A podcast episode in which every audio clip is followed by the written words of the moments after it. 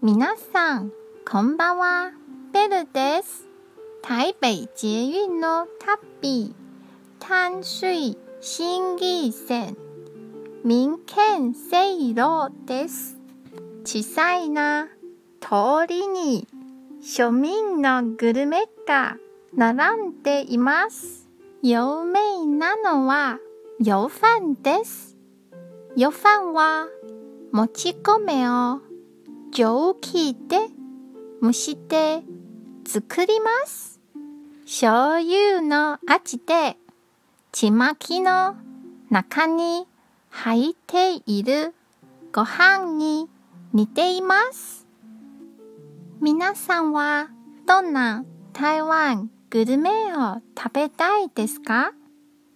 もしあれば教えてくださいね。今日も一日お疲れ様でした。ゆっくりお休みくださいね。